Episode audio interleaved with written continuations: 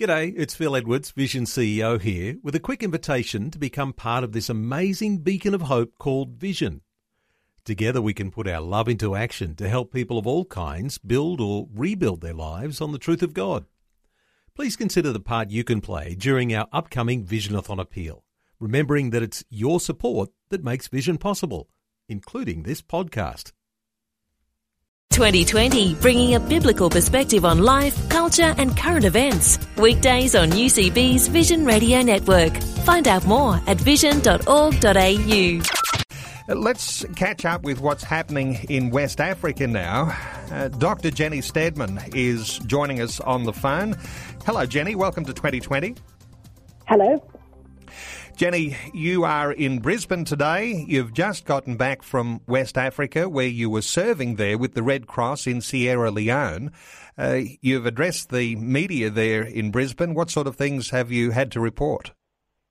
Um, I, have been re- reporting about the continuing spread of uh, Ebola, uh, about what a crisis it is over there for both communities and for uh, and for villages and uh, how difficult it is working in a, an area where there's a lot of fear attached to the disease, but where it is realistically uh, a deadly virus and uh, it is still being spread. And so I've been working with the International Red Cross um, at a facility for the treatment of Ebola, uh, Ebola victims, which uh, they are have built and are manning. And so I've been part of a medical team that's trying to help with uh, tackling Ebola. Jenny, you've been caring for people who've got the disease, and there are no guarantees that you won't catch it yourself. You've just gotten back. How difficult was it to make the decision to go to West Africa? Um, it wasn't difficult to make the decision to go at all because, uh, you know, there is a medical need. I am a doctor, and I truly believe that uh, uh, they needed um, help, and they still do. Um, but I also uh, um, was aware, as I was going into it, that the Red Cross provides the facil- facilitates safe giving of medical care, so that uh, we were actually wearing personal protection equipment, like you will have seen on the television, and that this is of a very high standard and is designed to protect the the people who are volunteering to go and work as much as possible.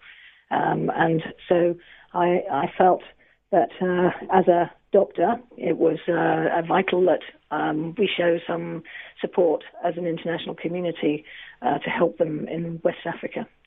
I can't help but notice that even in some West African nations, and I think it was the uh, West African nation of Ghana, where there was actually uh, aid workers and uh, medical workers who were attacked in the last few days.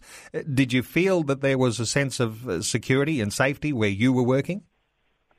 Um, yes, I was working in Sierra Leone, up up near Kenema, where there was a hotspot for the disease, and I thought that, that I felt that the community were very supportive of the efforts that were that were coming in from the outside, and that even though there was a lot of fear and stigma attached to the disease, that the message was starting to get through that uh, you know that the, the Red Cross and communities like that were coming forward to help them, and that in fact there was a lot of acceptance, um, especially towards the end of my time. That, and we were working alongside local um, Sierra Leone Red Cross and nurses, uh, and so I think the community was starting to really accept help. Uh, Jenny, tell me about the global response. As I understand it, there's something like 1,500 Red Cross volunteers in Sierra Leone. Uh, is that number pretty right? Um, look, I can't give you exact figures, but I know the Red Cross are, are very, very active in Sierra Leone and in Guinea and Liberia, in the three worst affected countries. Um, they're putting a lot of effort into it. And uh, don't forget that there's national societies on the ground as well who are working hard on this effort as well. We know that some health workers have also died, along with thousands of people who are there in West Africa. Uh, when it comes to the health of those health workers, uh, is that something that is stifling some international response? Um, I, th- I, think so. I think it, it's fair to say that there's a, a, lot of fear, even in Australia, about the conditions that people are going to be working under, or or Ebola in, in its own right. Um, but I would like to say that you, you, you, know this is a disease that an international community needs to tackle because there simply aren't the resources on the ground in many of these countries to fight fight the disease. That it really does need an international effort, and Red Cross is doing that along with other organisations. But um, it, you know, in particular, uh, new health facilities are being built, and they're putting people into the field You've only just returned from Sierra Leone. Is there any optimism or pessimism that you can report? Uh, how do people feel working there in the field and uh, treating people with this deadly virus? Is there a, a, sense of optimism that somehow or other we could see the light at the end of the tunnel? Is it likely to be something that could be seasonal? Is it likely to uh, get worse? Uh, what's the feeling? Um, I'd say the feeling, and of course I'm speaking mainly for myself on here, is that there, there is optimism, but there's also uh, a sense of fighting in the dark.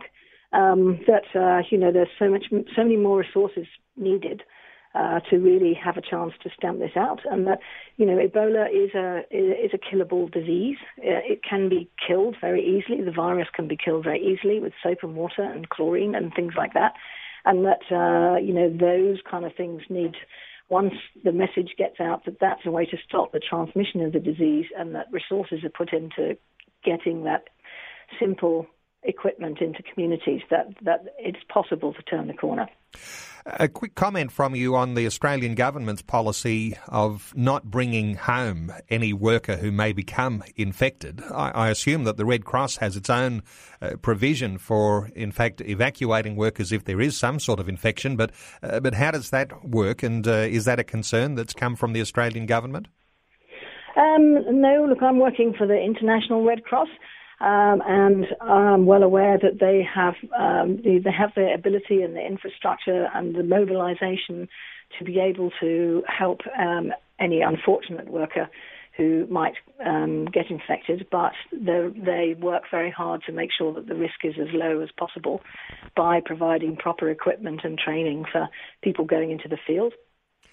And Jenny, the Australian government response by way of uh, any funding, uh, donations, and uh, if you wouldn't mind just giving us an idea of what the Red Cross has going to by way of appeals, uh, is the government uh, supporting uh, what's happening financially?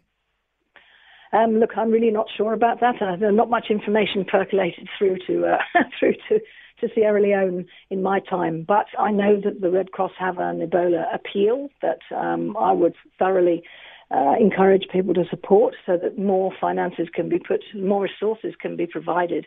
Um, you know, it's it's it's very great having volunteers, but uh, the resources required on the ground to actually help with this disease are immense.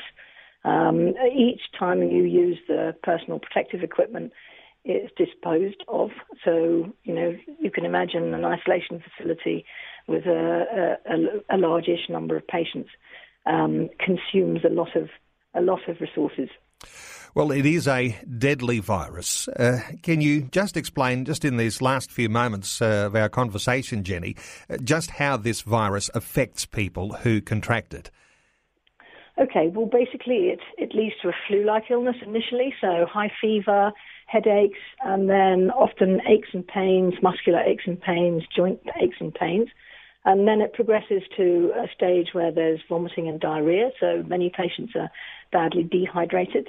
Um, and in its more extreme phases, or it, for some unfortunate people, it's it's not called hemorrhagic fever for nothing, and so there can be bleeding from the gums, or, or um, and so that can be an extreme end of the disease. It's the most public, the most publicised part, but it's actually the least seen. So it's mostly uh, an, an illness that looks like many other illnesses.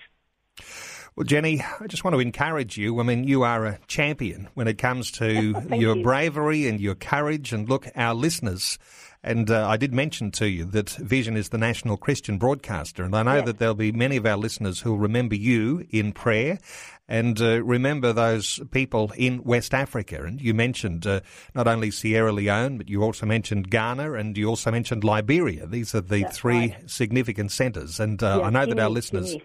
In. Guinea uh, will remember you in prayer and uh, will believe God for a special breakthrough when it comes to a cure for the Ebola virus. And Jenny Yes, Stedman. Thank you very much. just uh, yeah, we do honour you, and uh, thanks so much for putting your life on the line to uh, to reach out to those people. Really great to hear from you. Thank you very much for your interest. Like what you've just heard? There's more great podcasts, or you can listen to us live at vision.org.au. And remember, Vision is listener supported. Your donation of any amount will help us continue connecting faith to life. Learn more or donate today at vision.org.au.